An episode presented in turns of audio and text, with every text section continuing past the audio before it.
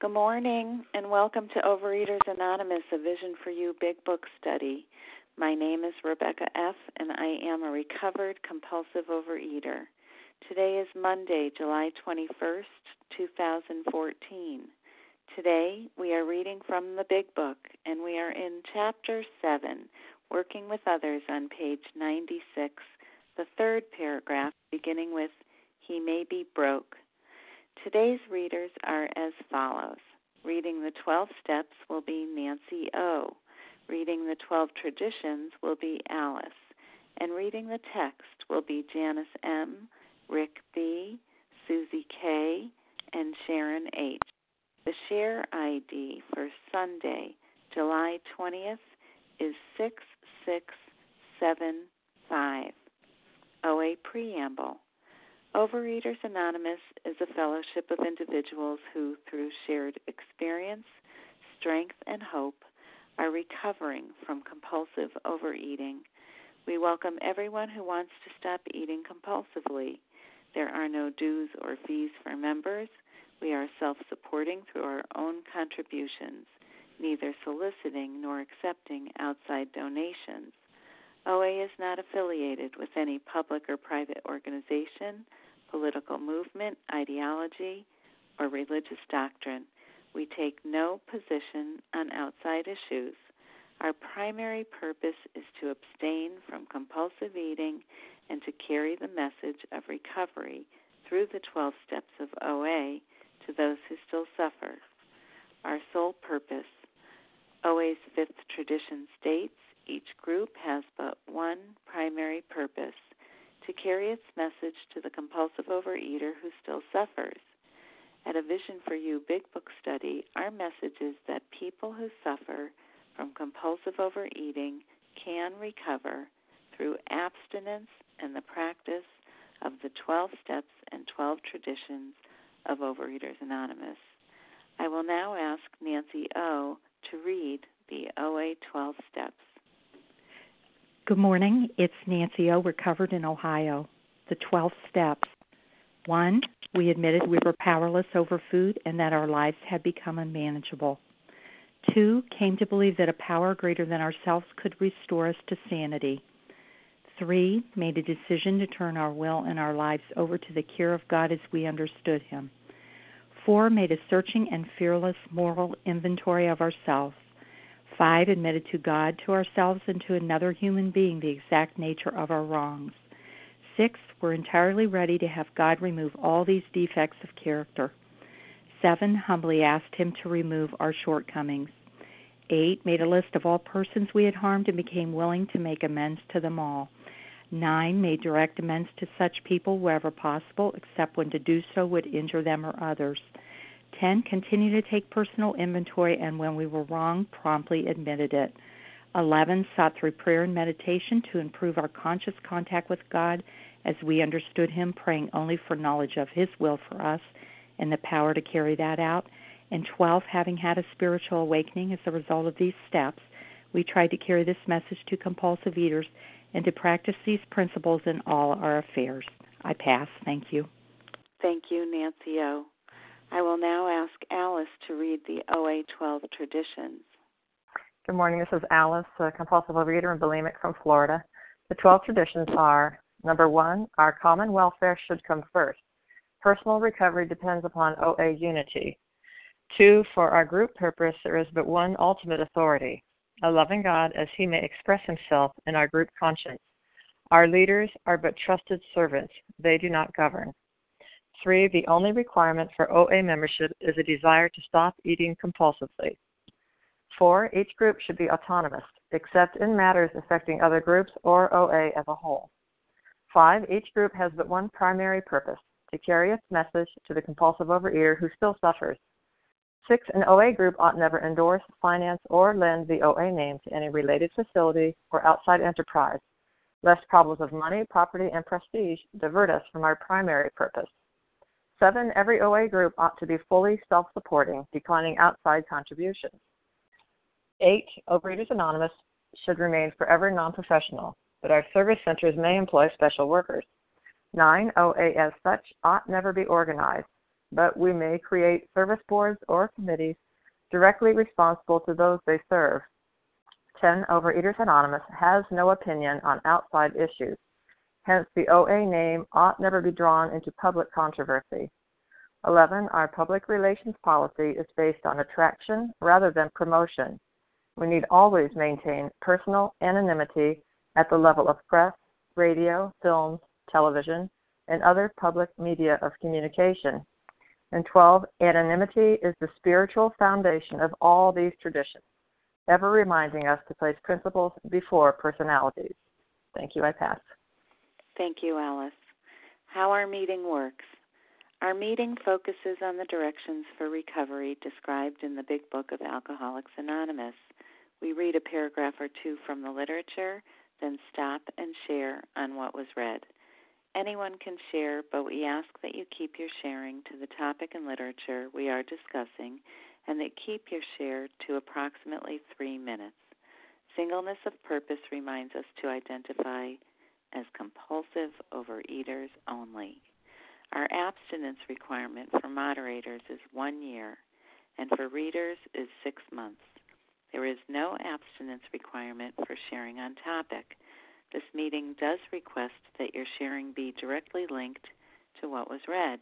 We are sharing what the directions in the Big Book mean to us. To share, press star 1 to unmute. Once you are done sharing, let us know by saying pass, then press star 1 to mute your phone.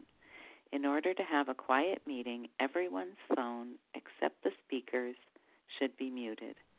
Today, we resume our study of the Big Book in Chapter 7, Working with Others, on page 96, the third paragraph, beginning with He may be broke. I will now ask Janice M. to get us started. And thank you, uh, Rebecca, and everyone. Good morning to you. My name is Janice M., and I am a grateful, recovered, compulsive overeater. He may be broke and homeless. If he is, you might try to help him about getting a job or give him a little financial assistance. But you should not deprive your own your family or creditors of money they should have. Perhaps you will want to take the man into your home for a few days, but be sure you use discretion. Be certain he will be welcomed by your family and that he is not trying to impose upon you for money, connections, or shelter. Permit that, and you only harm him. You will be making it possible for him to be insincere. You may be aiding in his destruction rather than his recovery. All right. Um, this is um, helping others, uh, sponsoring after a, a, spiritual awakening. And um, we need to, as sponsors, be very, very careful here, using our skills, our experience, our dis- our discretion, which means good judgment. We need to have good judgment and careful consideration here in making the decision. Um, you know, when we work with somebody, we get to know how they are. We get to know how sincere they are, if they manipulate, you know, or whatever. And that's what I mean. Because if they uh, keep picking up the food and picking up the food, and they say they don't have any money to buy food, to buy food, well, you know, perhaps we may be enabling them if we, you know, start giving them money. Um, I mean, you know, I've had an experience of having somebody in my home for a couple of days, you know, and, and taking it to the market and um you know, showing her how we eat and how we prepare food, et cetera And then they have to take responsibility for themselves. I can't enable anybody. It'll it'll it'll destroy them rather than help them. That's my experience here. And another thing I had to look at is my ego. You know, am I playing a big shot? Um, which I would tend to do with money be a big shot, you know, like Bill. Give the money out, you know, show them how great I am. That's not a very good motive, um, because then, um, you know, people may feel entitled. People may depend on the sponsees may depend on me, and you know that's the last thing I want them to, that we have to do is have them depend on a sponsor. They have to depend upon God, uh, not me. So you know, I'm really not a banker for financial difficulties or sprees. Um, and again, we have to become responsible for ourselves. Um, and this is a, a lot on discretion. And with that, I pass. Thanks. Thank you, Janice. Who would like to share on this paragraph? Katie G. from Boston. Okay, Katie G., go right ahead. Thank you. Thanks, Rebecca. Good morning, everyone. This is Katie G., recovered from Boston, Mass. Really grateful to be here and um, loved hearing the previous share. I, I think what um, what really I remembered about um, coming in and getting abstinent is I, I just wanted someone to fix me.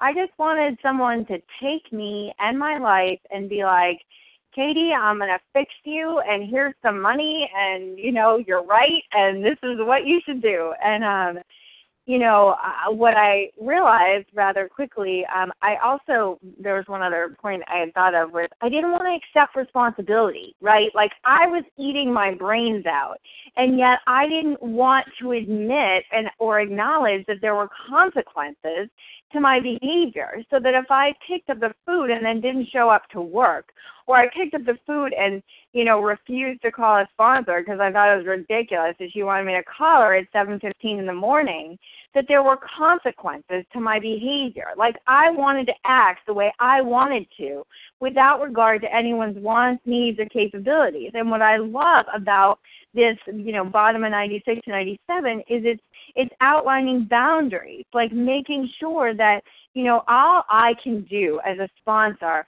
my job is to take the hand of whoever extends her hand to me and put it in God. And the only way I know how to do that is to help them identify abstinence and bring them through the steps. You know, help them get committed in their drugs and bring them through the steps so that they're clean and they're and they're getting rid and of their disease so they're understanding the core of who they are their selfishness dishonesty self-centeredness and fear. And you know what has been so amazing to me is i have been blessed by women who tell me the truth. Like i don't want to call and and that is is you know what this is speaking to me too. It's like it's like having when i came into the rooms and people started to actually tell me the truth like katie actually when you don't show up on time i can't trust you you know i know you want me to but i can't trust you. Or you know when you um when you are binging your brains out and then you want money from me i i can't give that to you. You know like i can't i can't help you with that. Um and so what i'm so grateful for is the honesty and the ongoing honesty of of women i have that i work with on my steps 10 and 11 that are saying you know what katie actually that kind of behavior not so good. That's leading you down a slippery slope you know, and here's what I hear. And this, is, you know, so I love that this is a program of rigorous honesty. It's a program of growing up, of realizing that no human power can fix me. It's nobody's job. That God is my rock today. And that I can move forward with God is my rock if I am solid in my abstinence and working the steps and helping others. And that is so amazing. Like I can take my patent leather shoes off, put my big girl shoes on, and God's going to take care of me you know um, so i'm just truly truly grateful to have these guide this guidance these boundaries and a way of life that works in all situations. And with that i do pass. Thank you katie g. Would anyone else like to share on this paragraph?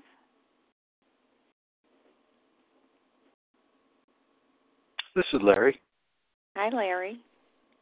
Go ahead. Leah. And then leah Good morning. Uh, thanks for your service, Larry, recovered compulsive reader from Chicago. You know, um, th- this is one of the things again. You know, in, in look in working with others, th- one of the challenges that that I uh, run into is is how do I balance compassion with you know with with helping others in a way that might be you know more destructive for them is what they're alluding to here. It might be more destructive to them. And and that that can be a tough thing, you know. And here at this in this paragraph, it gives me some guidance. I mean, compassion, though. Look, I, I spent years utterly in with the inability to be compassionate to anybody. I mean, I mean, you might catch me being compassionate to, uh, you know, it was easy to, to to be compassionate to my daughter. That that that was easy. It certainly felt easy, even when I was in the disease, you know. Um, but in terms of others, you know, so that was kind of like like selfless giving. The only thing that I could really say that I was just kind of um, driven, you know, to provide, um, you know, compassionate, unconditional love to my daughter. Beyond that, when I was in the disease, there wasn't no compassion. Okay, not a lot. Um, it may be surprising, but that that's just the truth. Okay, so so I, I err on the side. I try to err on the side of compassion. Now we've heard, you know, about enabling, and I, I, I get that term too, and I and I understand. You know, enabling can be destructive. So no, I, I don't. Uh, I, I try to discern. How do I discern? I don't trust my thinking um, as well. I ask God to guide my thinking, and you know, this God of my understanding does guide my thinking, and I and I readily go to that that God of my understanding, and I say, you know, what do I do in this situation? because part of me feels that I want to offer this person compassion because you know what? When I was in the throes of my disease, it was really helpful when when people showed me compassion and understanding. You know, not enabling, but compassion is a feeling, you know, when someone could extend to me a feeling of deep sympathy and sorrow for, you know, for for for someone who's stricken by misfortune you know, accompanied by a strong desire to alleviate that suffering. That felt pretty good, and I'll tell you what, it kept me in the fold. It kept me in the fold of this recovery for a time until I could learn and you know learn how to form a new relationship with my creator. Now that being said, sometimes you know we we have to we have to be uh we we have to project uh, tough love so no, I I don't I don't but I do err on the side of compassion. But no, I don't. I'm not going to do something that's more destructive to, to someone else.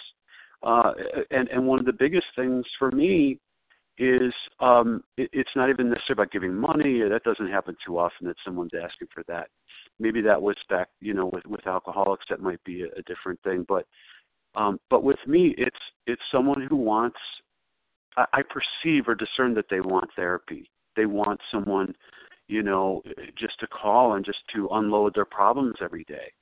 Then I go to God and I and I try to discern if am I being helpful because as was said, we don't I don't want them to have a relationship with Larry.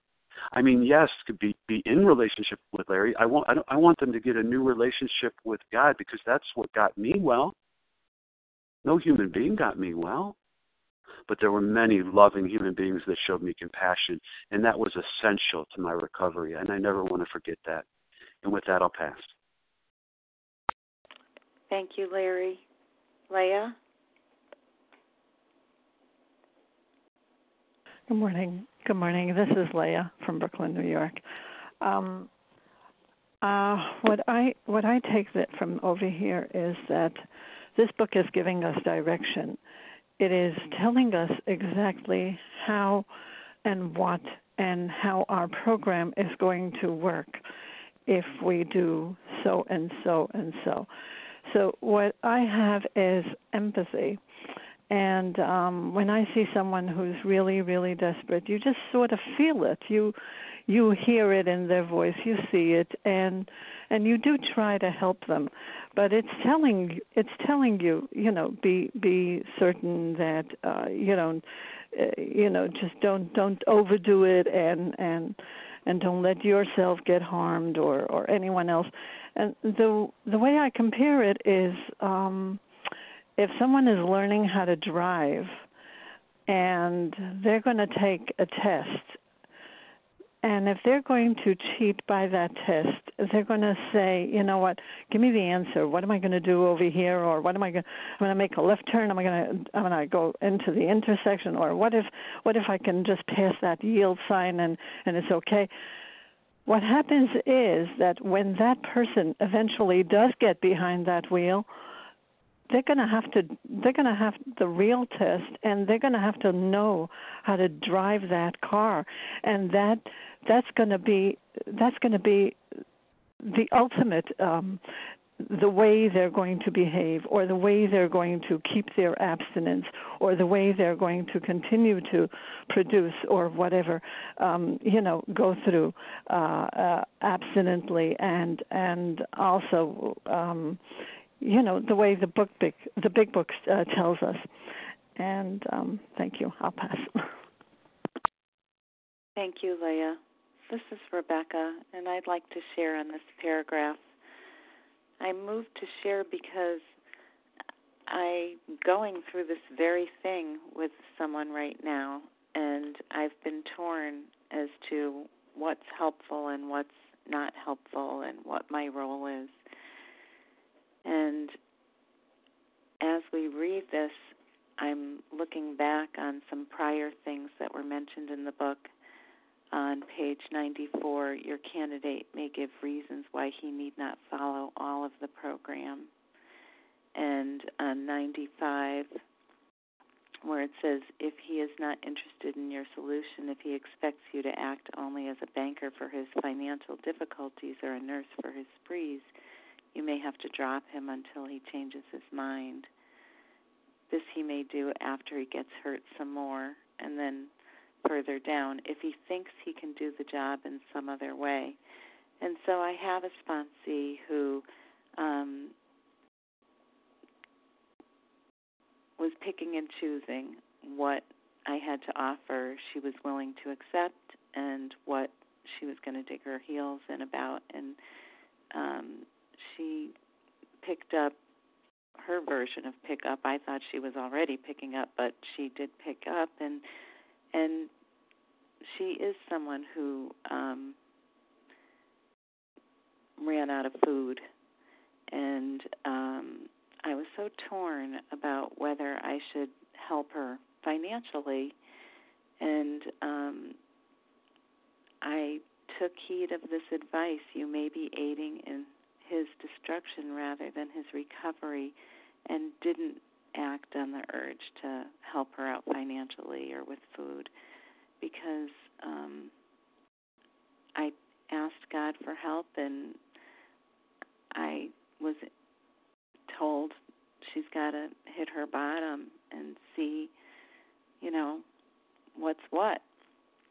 And um she really had trouble with why I wouldn't help her in that way. And it's been difficult for both of us. And this stuff is real. It's really happening. And I hope and pray that I am doing God's will and not Rebecca's will. And I just so appreciate that this is being discussed this morning. And with that, I'll pass. Would anyone else like to share on this paragraph?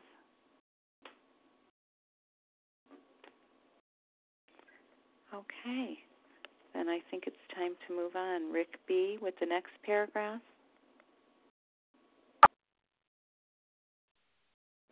Good morning. My name is Rick, a recovered compulsive overeater. Never avoid these responsibilities, but be sure you are doing the right thing if you assume them. Helping others is a foundation stone of your recovery. A kindly act once in a while isn't enough. You have to act the Good Samaritan every day, if need be. It may mean the loss of many nights' sleep, great interference with your pleasures, interruptions to your business. It may mean sharing your money in your home, counseling frantic wives and relatives, innumerable, innumerable trips to police courts, sanitariums, hospitals, jails, and asylums. Your telephone may jangle at any time of the day or night. Your wife may seem your your wife may sometimes say she is neglected. A drunk may smash the furniture in your home or burn a mattress. You may have to fight with him if he is violent. Sometimes you will have to call a doctor and administer sedatives under his direction. Another time you may have to send for the police or an ambulance. Occasionally, you will have to meet such conditions.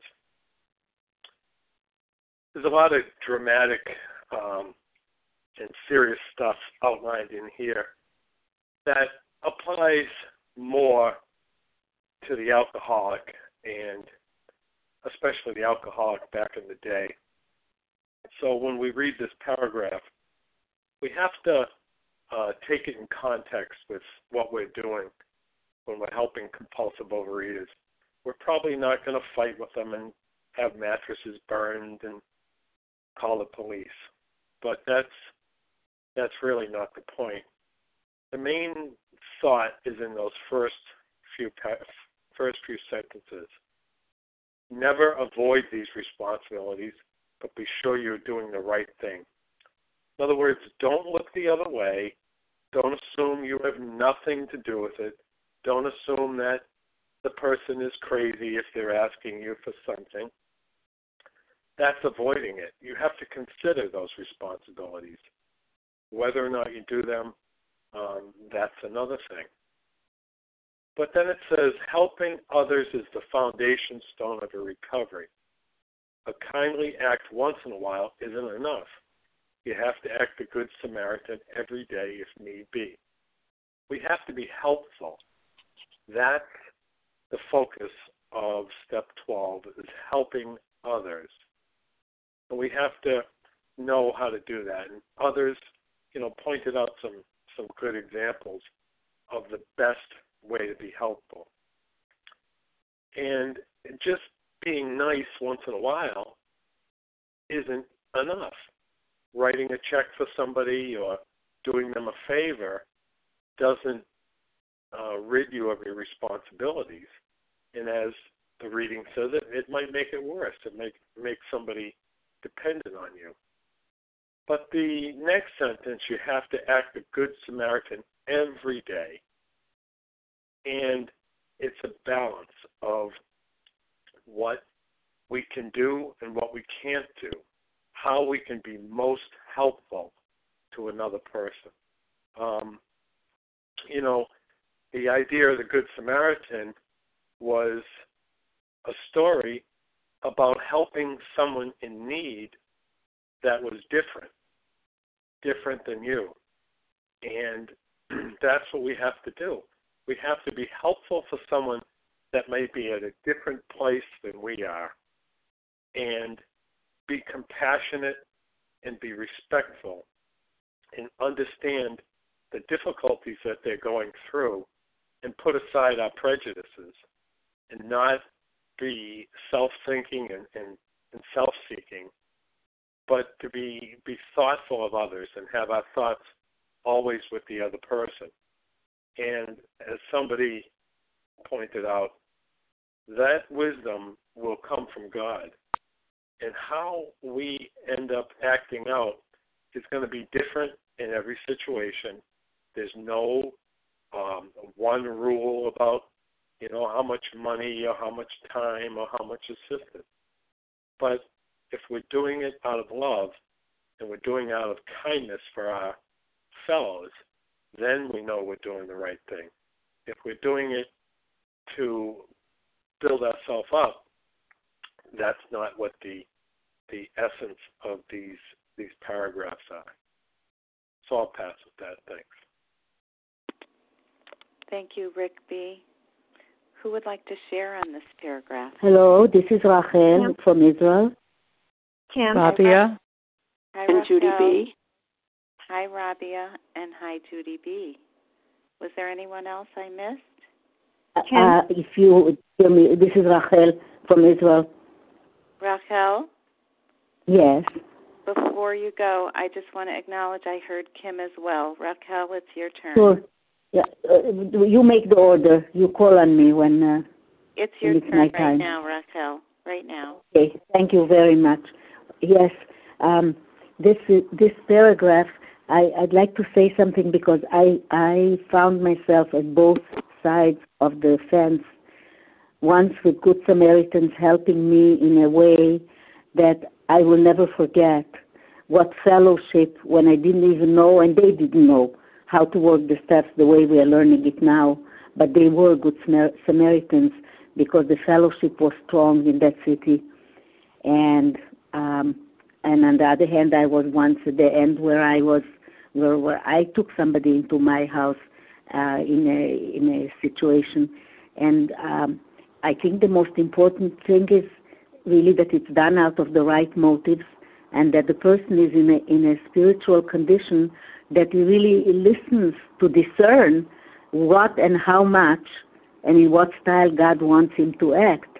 So the first one was that I uh, I moved to Boston after my house burned down, and I moved into an apartment that got promptly it was a basement apartment got promptly flooded. I was out. I was back in my city to finish some business. Then I came back, and the boxes were all wet, and it was a Friday, and I had to fast find another place and grab those boxes and get out of there because uh, that was not, you know, after I cleaned that place so well. Well, I uh, I found myself the new job wasn't paying yet, and the insurance didn't pay yet for what they needed to pay, and I really found myself almost penniless. And what did I do? I was already a member of OA many years before that. I just called OA, and these two good Samaritans came and they helped me and they lent me some money which I gave back as soon as I just as soon as I could. And not only that they came and they helped me so I should have food for that Sabbath, but um, I um, they, they came on Sunday to take me to a meeting and to connect me with other people. So it's priceless the help out of the kindness of the heart, and we have that. You know, we're we're holding hands around the globe now uh, with everybody, and people connect with each other and and it's the kindness that moves it and makes the wheels turn.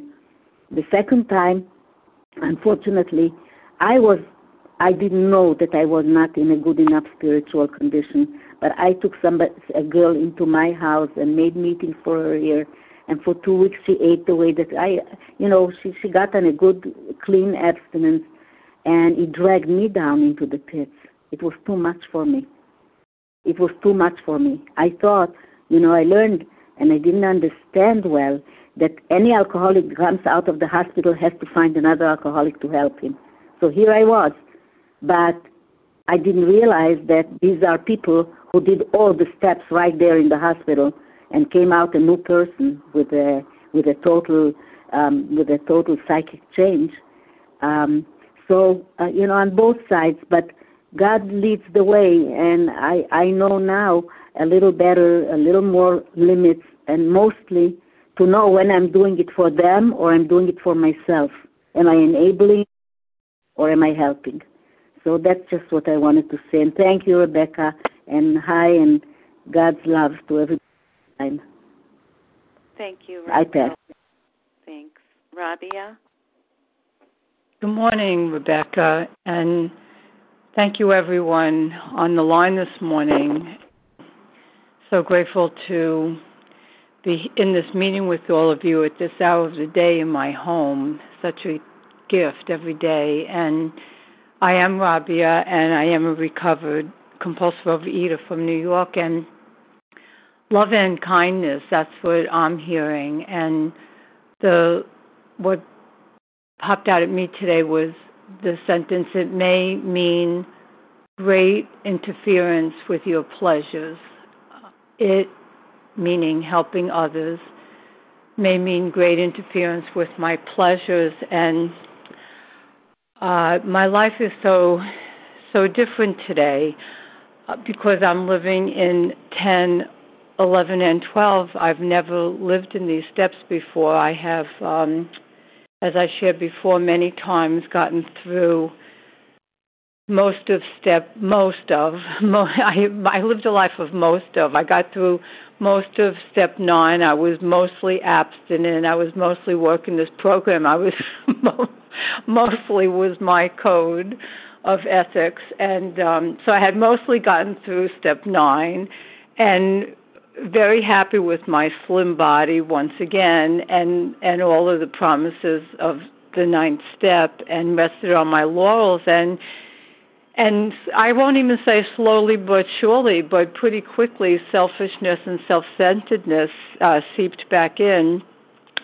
and and I was too busy in my new slim life uh to be bothered really with 10, 11 and and 12 and you know, I tried to practice uh step 11 every day, try to have a conscious contact, but wasn't doing much 12 step work and certainly wasn't taking a daily inventory and today I am. And so so I never wanted to be inconvenienced. You know that that's where my selfishness and self-centeredness takes me. Um, I don't I I don't didn't like to be inconvenienced, and today I realize there is a great interference with some of my pleasures and some of my desires for the day, and it doesn't even feel like that. It feels like loving service. I I love the service now that I can do by being a big book guide and sharing what was so freely given to me and and it's a new life and and I know that love and tolerance is our code we learned that in the big book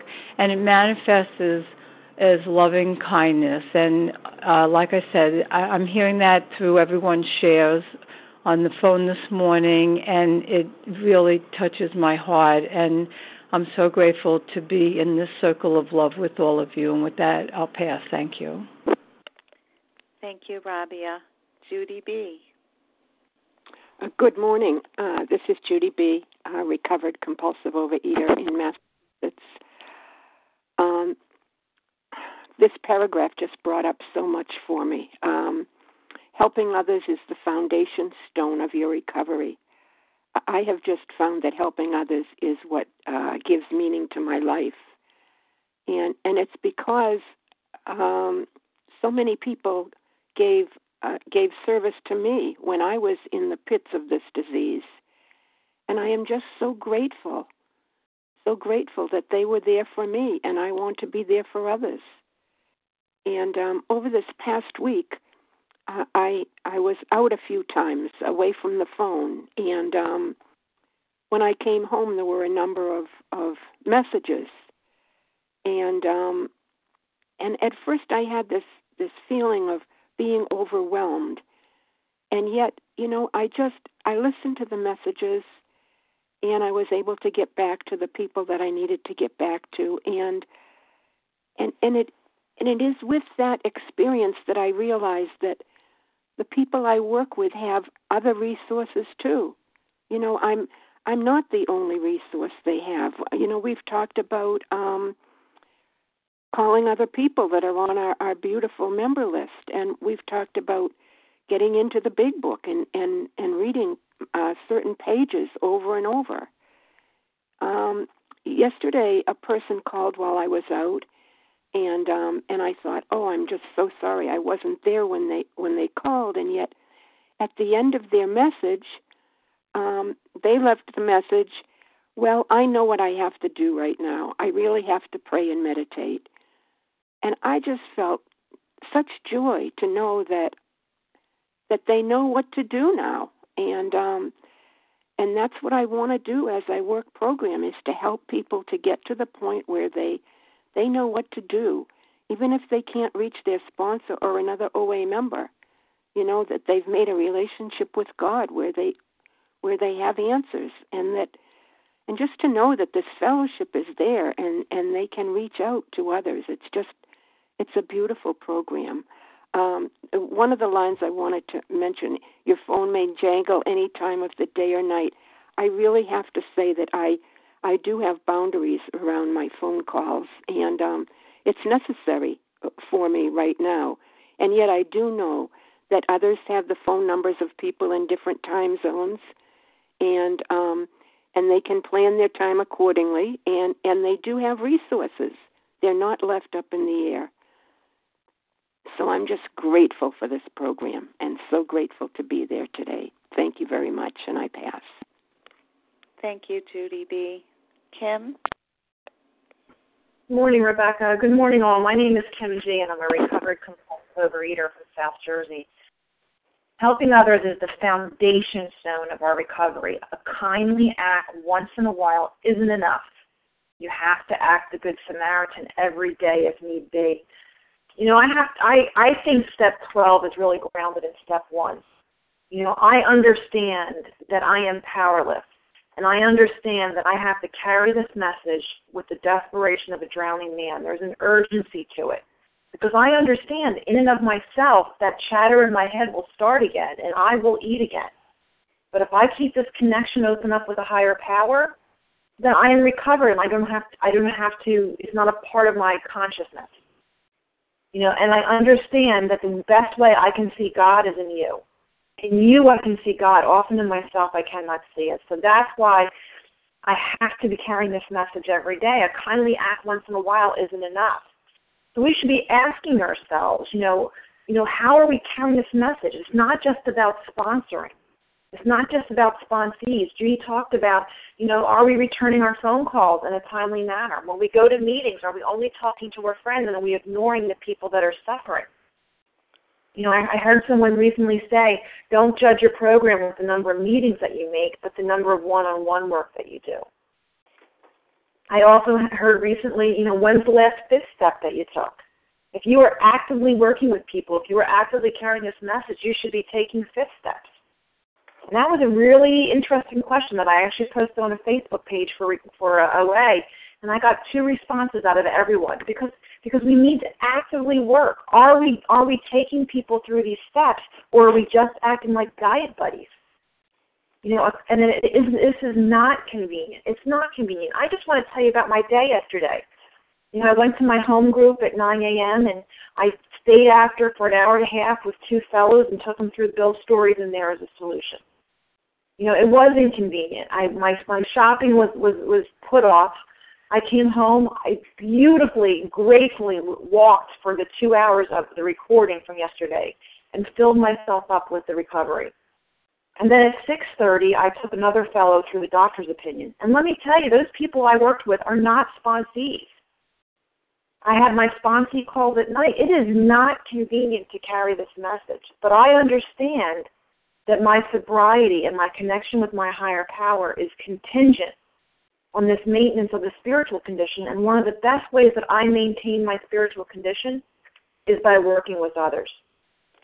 If carrying this message is convenient, I challenge you are you doing enough? Are you doing enough? We have hundreds of people on this line. We have hundreds of people listening to the to the recordings. Are you extending the hand? I'm not once again not talking about sponsoring you know, one of the greatest things I think we do is, is in the after meeting is to offer to take someone through that doctor's opinion. Until we know what we suffer from, why would we do these steps?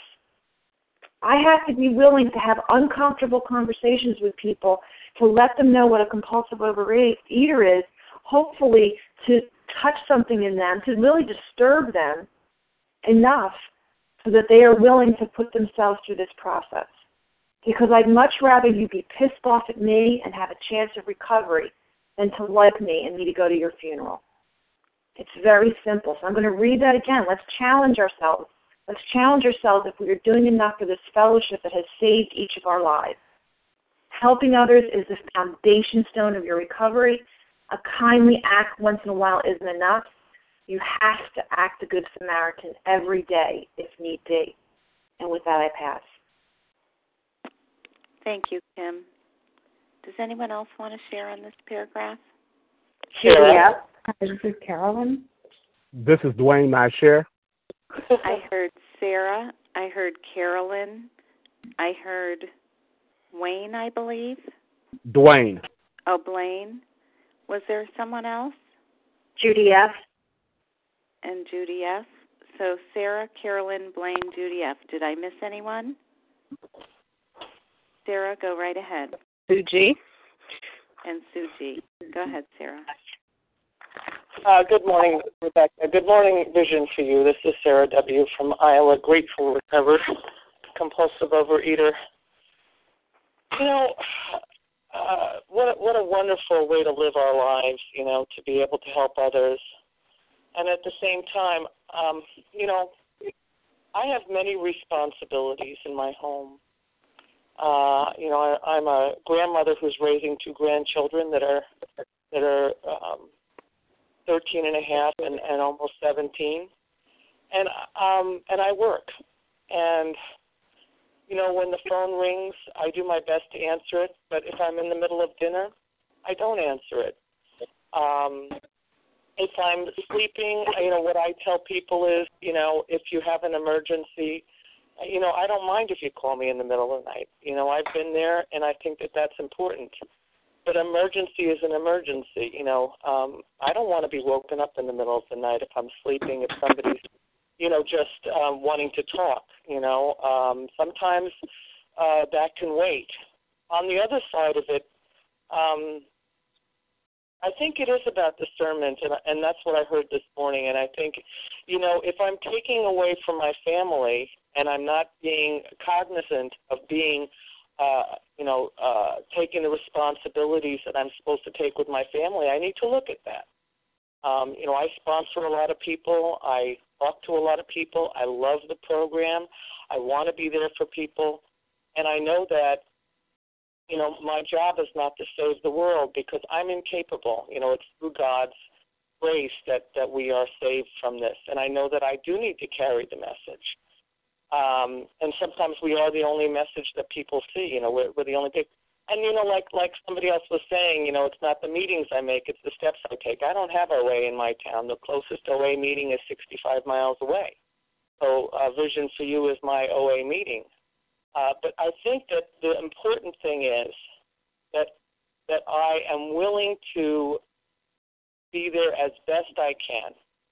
Um, you know, I can't uh, remove the oxygen mask from my face and no longer take care of myself so that I'm going to save the rest of the world.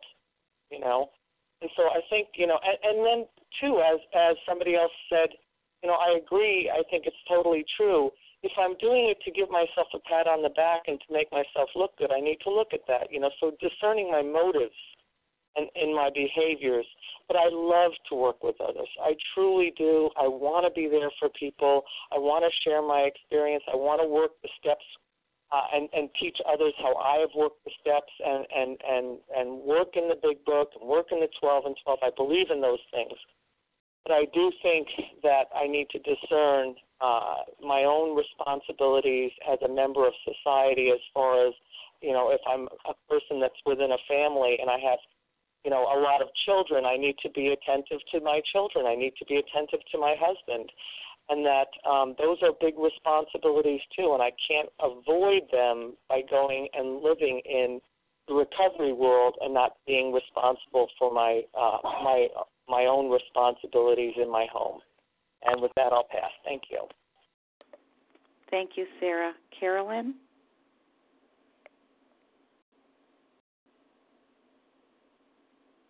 Did I get the name right? Was there a Carolyn who was after Sarah? Yes, hi, this is Carolyn. I'm sorry, can you hear me now? Yes. Yeah, I, I had unmuted, but I guess it automatically remutes you after a while. Um, the thing I wanted to say was that um, yesterday on on a vision, um, one of the wonderful speakers talked about uh, compassion, and he said, um, "Honesty without compassion is cruel, but compassion without honesty can be deadly." And um, and that is something I experienced for many years in these these rooms. You know, clearly gaining weight, clearly um, not living in recovery, and having people say, you know, how are you doing? Oh, you know, I'm I'm fine. You know, I broke my abstinence, but otherwise everything's fine. Oh, good, good. Keep coming back. You know, meeting makers make it.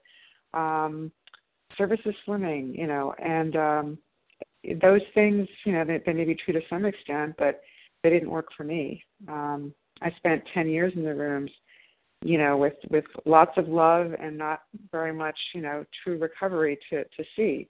And um, it was when I discovered vision, thank God, through through one of my fellows at an OA meeting, who handed out um, sheets that she had typed up with all the information and said, "This is how I recovered after so many years. Just do it." You know, who didn't say, you know, oh, you know, how's it going? And I I would say fine because that's my instinct. I don't want to bother anybody. She said, just take this and go on, please. Um, and you know, so honesty. Um, it is important, and I think it's an important part of being a friend also outside of program. I have a friend who's in a very tough situation right now, which you know I I saw coming, and um, I, I kind of tried to hint around at it. You know, I mean, she's a friend. She's not my child. I, you know, I can only do what I can do, and and but you know, part of me feels now like was I really honest with her? Did I do her a service as a friend by, you know, saying, "Oh yeah, I understand. Mm-hmm, that's really hard. You know, I feel for you."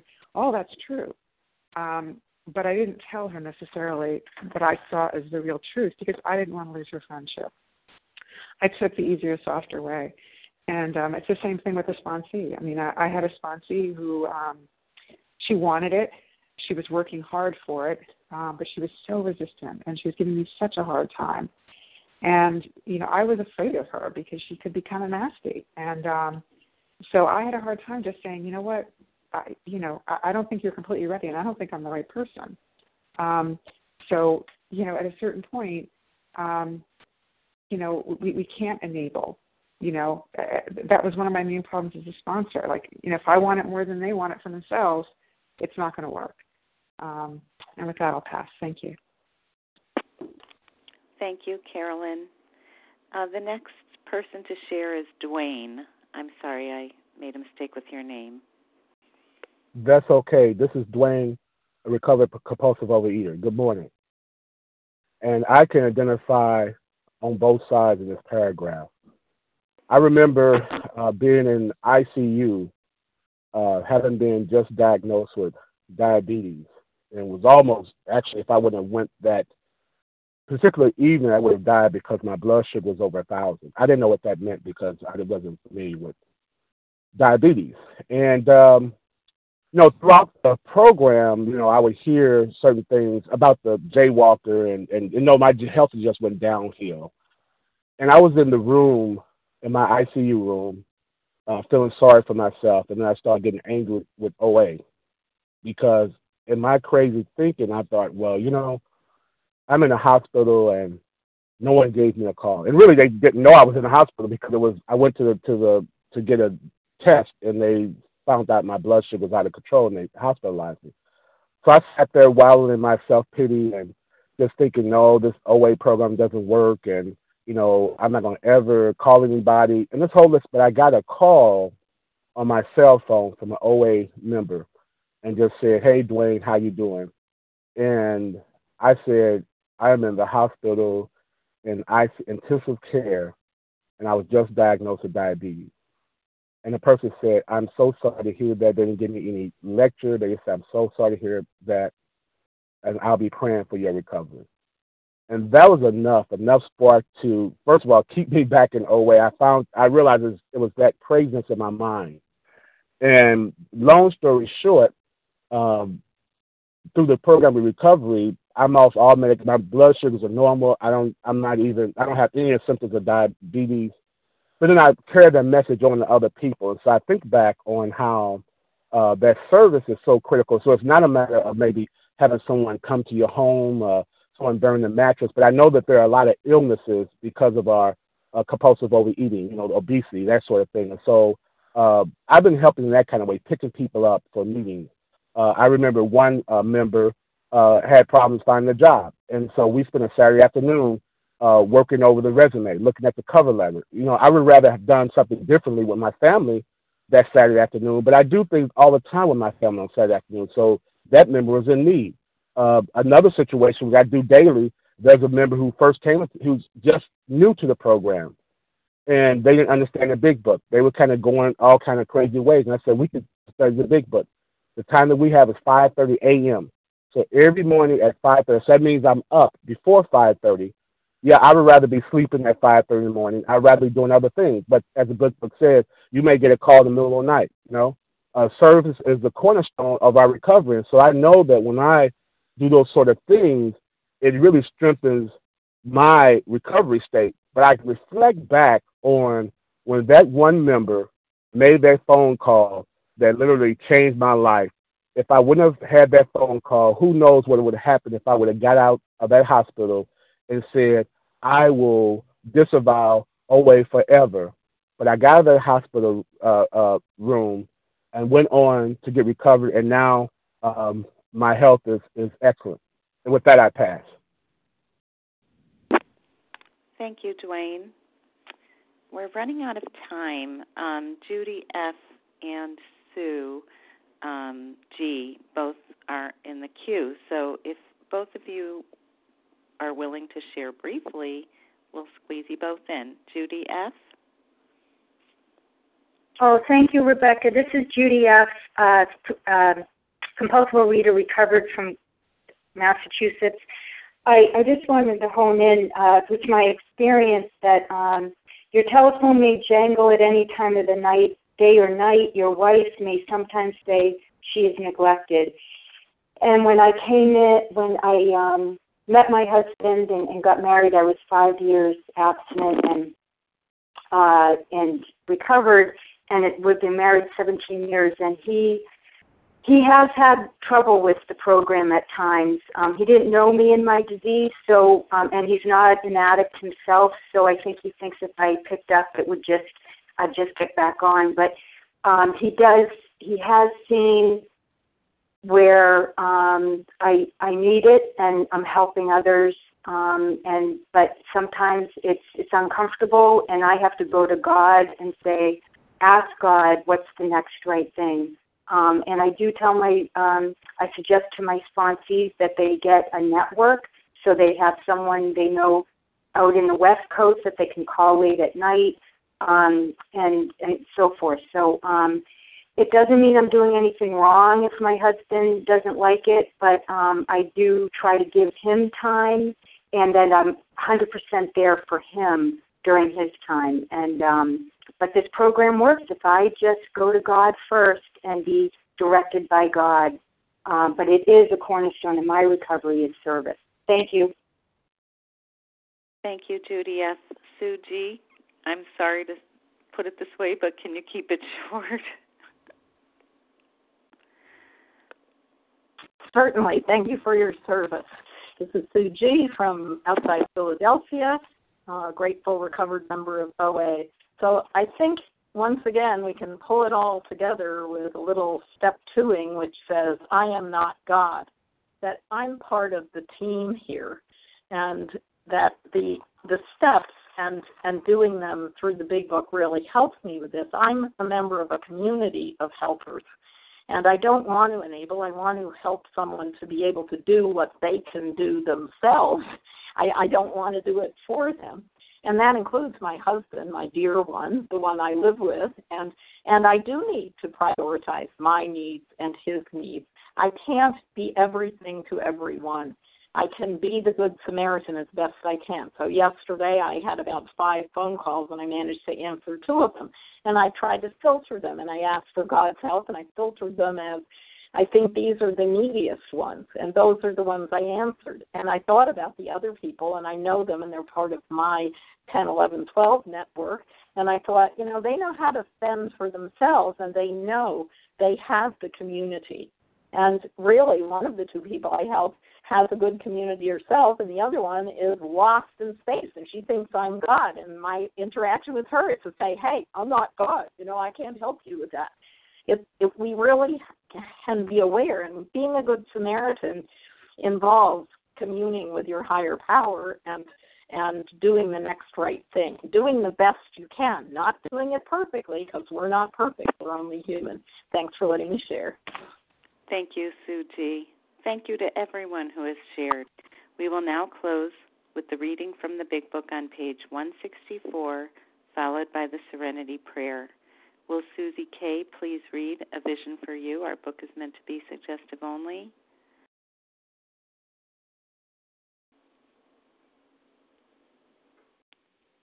Susie K.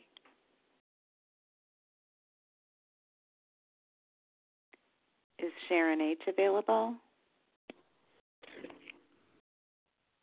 Yes, Rebecca, this is Sharon. Do you want me to uh, read that? It looks that way. Thank you, Sharon. Okay, all right. Thank you. This is Sharon H., recovered compulsive overeater in Colorado. Our book is meant to be suggestive only. We realize we know only a little. God will constantly disclose more to you and to us. Ask Him in your morning meditation what you can do each day for the man who is still sick. The answers will come if your own house is in order but obviously you cannot transmit something you haven't got. See to it that your relationship with Him is right, and great events will come to pass for you and countless others. This is a great fact for us. Abandon yourself to God as you understand God Admit your faults to Him and to your fellows. Clear away the wreckage of your past.